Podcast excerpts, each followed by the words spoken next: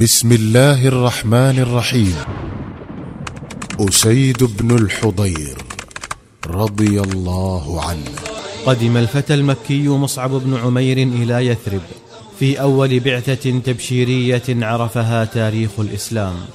فنزل على أسعد بن زرارة أحد أشراف الخزرج واتخذ من داره مقاما لنفسه ومنطلقا لبث دعوته إلى الله. والتبشير بنبيه محمد رسول الله. وأخذ أبناء يثرب يقبلون على مجالس الداعية الشاب مصعب بن عمير اقبالا كبيرا. وكان يغريهم به عذوبة حديثه ووضوح حجته ورقة شمائله ووضاءة الإيمان التي تشرق من وجهه القسيم الوسيم. وكان يجذبهم إليه شيء آخر فوق ذلك كله هو هذا القرآن. الذي كان يتلو عليهم بين الفينة والفينة بعضا من آياته البينات بصوته الشجي الرخيم ونبراته الحلوة الآسرة فيستلين به القلوب القاسية ويستدر الدموع العاصية فلا ينفض المجلس من مجالسه إلا عن أناس أسلموا وانضموا إلى كتائب الإيمان. وفي ذات يوم خرج أسعد بن زرارة بضيفه الداعية مصعب بن عمير ليلقى جماعة من بني عبد الأشهل ويعرض عليهم الإسلام. فدخلا بستانا من بساتين بني عبد الأشهل وجلسا عند بئرها العذبة في ظلال النخيل. فاجتمع على مصعب جماعة قد أسلموا وآخرون يريدون أن يسمعوا. فانطلق يدعو ويبشر. والناس إليه منصتون. وبروعة حديثه مأخوذون. فجاء من أخبر أسيد بن الحضير وسعد بن معاذ وكانا سيدي الأوس بأن الداعية المكي قد نزل قريبا من ديارهما وأن الذي جرأه على ذلك أسعد بن زرارة. فقال سعد بن معاذ لأسيد بن الحضير لا أبا لك يا أسيد انطلق إلى هذا الفتى المكي الذي جاء إلى بيوتنا ليغري ضعفاءنا ويسفه آلهتنا. وازجره وحذره من أن يطأ ديارنا بعد اليوم. ثم أردف يقول ولولا أنه في ضيافة ابن خالتي أسعد بن زرارة وأنه يمشي في حمايته لكفيت كذلك. أخذ أسيد حربته ومضى نحو البستان. فلما رآه أسعد بن زرارة مقبلا قال لمصعب ويحك يا مصعب هذا سيد قومه وأرجحهم عقلا وأكملهم كمالا. أسيد بن الحضير.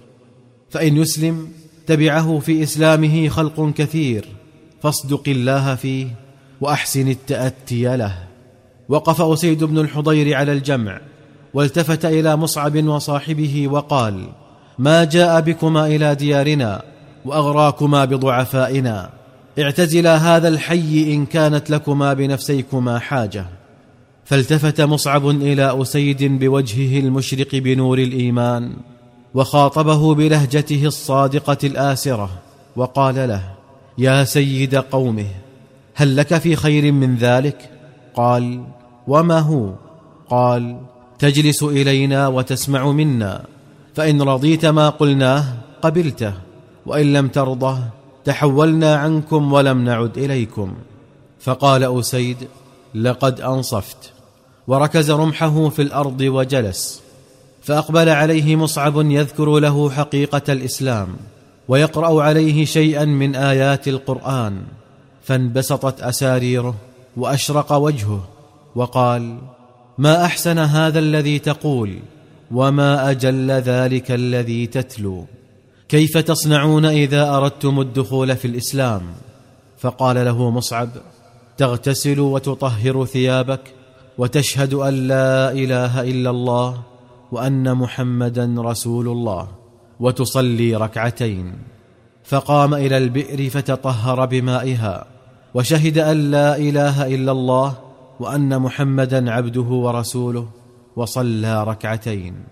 فانضم في ذلك اليوم إلى كتائب الإسلام فارس من فرسان العرب المرموقين وسيد من سادات الأوس المعدودين. كان يلقبه قومه بالكامل لرجاحة عقله ونبالة أصله ولأنه ملك السيف والقلم. إذ كان بالإضافة إلى فروسيته ودقة رميه قارئا كاتبا في مجتمع ندر فيه من يقرأ ويكتب. وقد كان إسلامه سببا في إسلام سعد بن معاذ وكان إسلامهما معا سببا في أن تسلم جموع غفيرة من الأوس وأن تصبح المدينة بعد ذلك مهاجرا لرسول الله صلى الله عليه وسلم وموئلا وقاعدة لدولة الإسلام العظمى.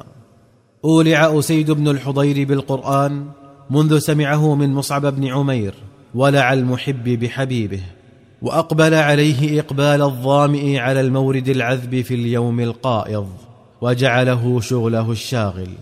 فكان لا يرى إلا مجاهدا غازيا في سبيل الله أو عاكفا يتلو كتاب الله. وكان رخيم الصوت مبين النطق مشرق الأداء. تطيب له قراءة القرآن أكثر ما تطيب إذا سكن الليل ونامت العيون وصفت النفوس.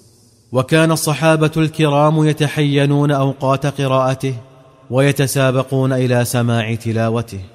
فيا سعد من يتاح له أن يسمع القرآن منه رطبا طريا كما أنزل على محمد. وقد استعذب أهل السماء تلاوته كما استعذبها أهل الأرض. ففي جوف ليلة من الليالي كان أسيد بن الحضير جالسا في مربده وابنه يحيى نائم إلى جانبه. وفرسه التي أعدها للجهاد في سبيل الله مرتبطة غير بعيد عنه وكان الليل وادعا ساجيا وأديم السماء رائقا صافيا وعيون النجوم ترمق الأرض الهاجعة بحنان وعطف. فتاقت نفس أسيد بن الحضير لأن يعطر هذه الأجواء الندية بطيوب القرآن. فانطلق يتلو بصوته الرخيم الحنون ألف لام ميم. ذلك الكتاب لا ريب فيه. هدى للمتقين. الذين يؤمنون بالغيب ويقيمون الصلاة ومما رزقناهم ينفقون. والذين يؤمنون بما أنزل إليك وما أنزل من قبلك وبالآخرة هم يوقنون. فإذا به يسمع فرسه وقد جالت جولة كادت تقطع بسببها رباطها فسكت فسكنت الفرس وقرت فعاد يقرأ. أولئك على هدى من ربهم وأولئك هم المفلحون. فجالت الفرس جولة أشد من تلك وأقوى فسكت فسكنت وكرر ذلك مرارا فكان إذا قرأ أجفلت الفرس وهاجت وإذا سكت سكنت وقرت. فخاف على ابنه يحيى أن تطأه فمضى إليه ليوقظه. وهنا حانت منه التفاتة إلى السماء فرأى غمامة كالمظلة لم تر العين أروع ولا أبهى منها قط وقد علق بها أمثال المصابيح فملأت الآفاق ضياء وسناء وهي تصعد إلى الأعلى حتى غابت عن ناظريه فلما أصبح مضى إلى رسول الله صلى الله عليه وسلم وقص عليه خبر ما رأى. فقال له النبي عليه الصلاة والسلام تلك الملائكة كانت تستمع لك يا أسيد ولو أنك مضيت في قراءتك لرآها الناس ولم تستتر منهم. وكما أولع أسيد بن الحضير بكتاب الله فقد أولع برسول الله صلى الله عليه وسلم فكان كما حدث عن نفسه أصفى ما يكون صفاء وأشد ما يكون شفافية وايمانا. حين يقرأ القرآن أو يسمعه وحين ينظر إلى رسول الله صلى الله عليه وسلم وهو يخطب أو يحدث. وكان كثيرا ما يتمنى أن يمس جسده جسد رسول الله صلى الله عليه وسلم وأن يكب عليه لاثما مقبلا. وقد أتيح له ذلك ذات مرة. ففي ذات يوم كان أسيد يطرف القوم بملحه. فغمزه رسول الله صلوات الله وسلامه عليه في خاصرته بيده كأنه يستحسن ما يقول. فقال أسيد أوجعتني يا رسول الله. فقال عليه الصلاة والسلام اقتص مني يا أسيد. فقال أسيد إن عليك قميصا ولم يكن علي قميص حين غمزتني.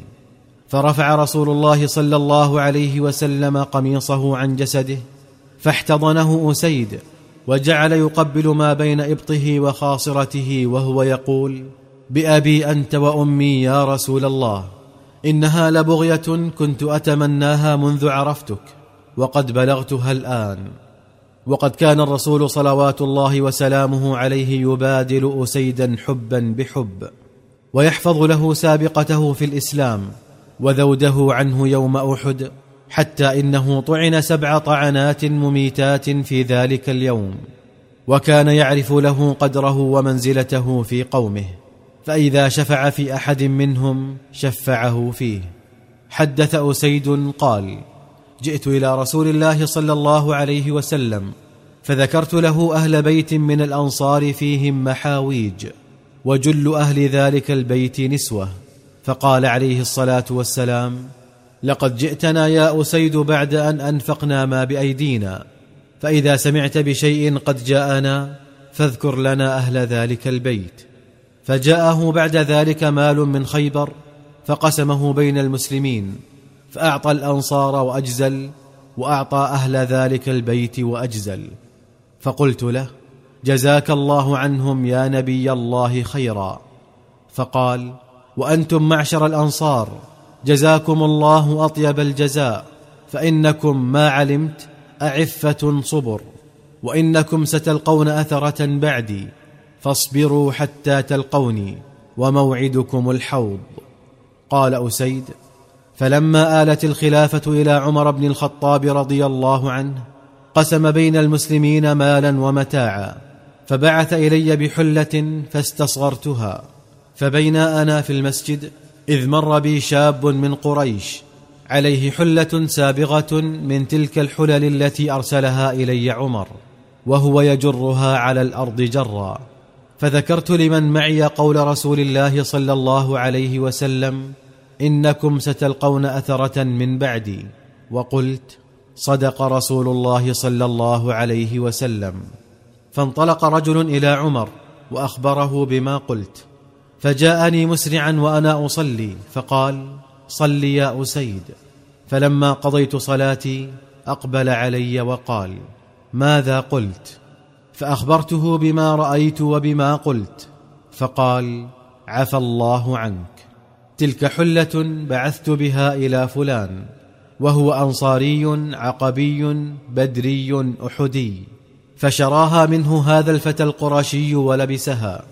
أفتظن أن هذا الذي أخبر به رسول الله صلى الله عليه وسلم يكون في زماني؟ فقال أسيد والله يا أمير المؤمنين لقد ظننت أن ذلك لا يكون في زمانك. لم يعش أسيد بن الحضير بعد ذلك طويلا فقد اختاره الله إلى جواره في عهد عمر رضي الله عنه وعن عمر. فوجد أن عليه دينا مقداره أربعة آلاف درهم فهم ورثته ببيع أرض له لوفاء ديونه. فلما عرف عمر ذلك قال لا أترك بني أخي أسيد عالة على الناس. ثم كلم الغرماء فرضوا بأن يشتروا منه ثمر الأرض أربع سنين كل سنة بألف. تلك الملائكة كانت تستمع إليك يا أسيد. محمد رسول الله.